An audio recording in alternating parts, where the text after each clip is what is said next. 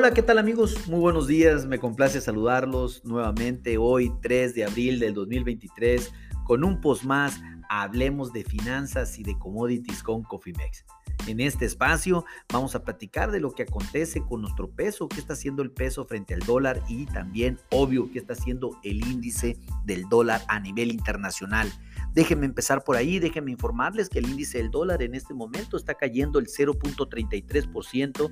algo como 346 unidades para dejar su principal indicador en 101.847 unidades, ya por debajo de la barrera de los 102 puntos impresionante la caída que ha tenido el dólar en las últimas 10 sesiones ya para llegar justo ya muy estamos a nada de llegar a la barrera de las 100 unidades algo que no se veía desde hace muchísimo tiempo.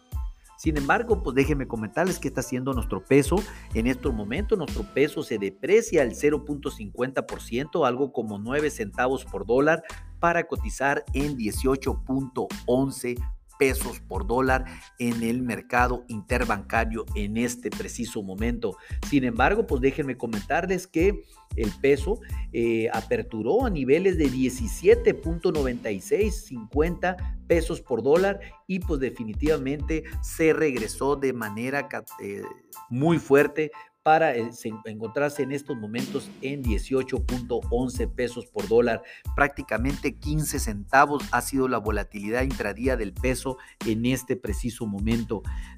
De antemano, la primera resistencia se encuentra a niveles de 18.22. Eh, el punto pivot se,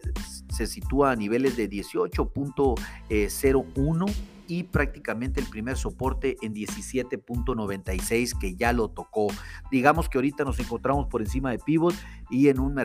tendencia alcista de corto plazo, lo cual pues definitivamente eh, anticipamos una depreciación del peso para la sesión del día de hoy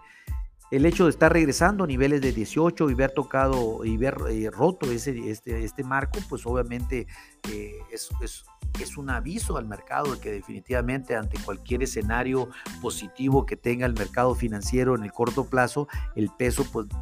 eh, sin lugar a dudas, romperá de nuevo esta barrera de los 18 pesos, sobre todo también pensando en lo que está sucediendo con las tasas de interés entre Estados Unidos y México, que se mantienen en un spread entre 625 y 650 puntos a favor de México, lo cual pues definitivamente garantiza que el flujo de capitales a inversión en bonos en, en México se continuará al menos en el corto plazo y más aún si el tema inflacionario empieza a ceder más en México que en los Estados Unidos. Esto pues definitivamente garantiza que una fortaleza del peso, al menos mm, por el corto plazo.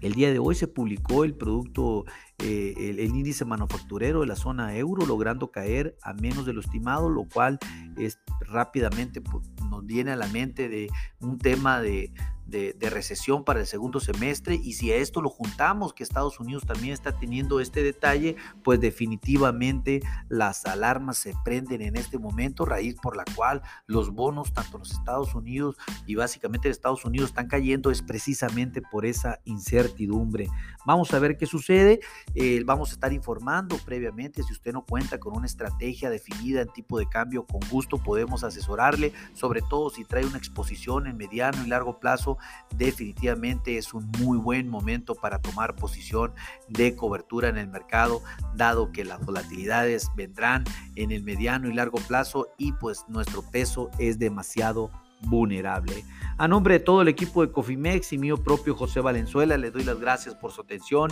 y les recuerdo que lo peor es no hacer nada. Pasen un hermoso día. Hasta luego.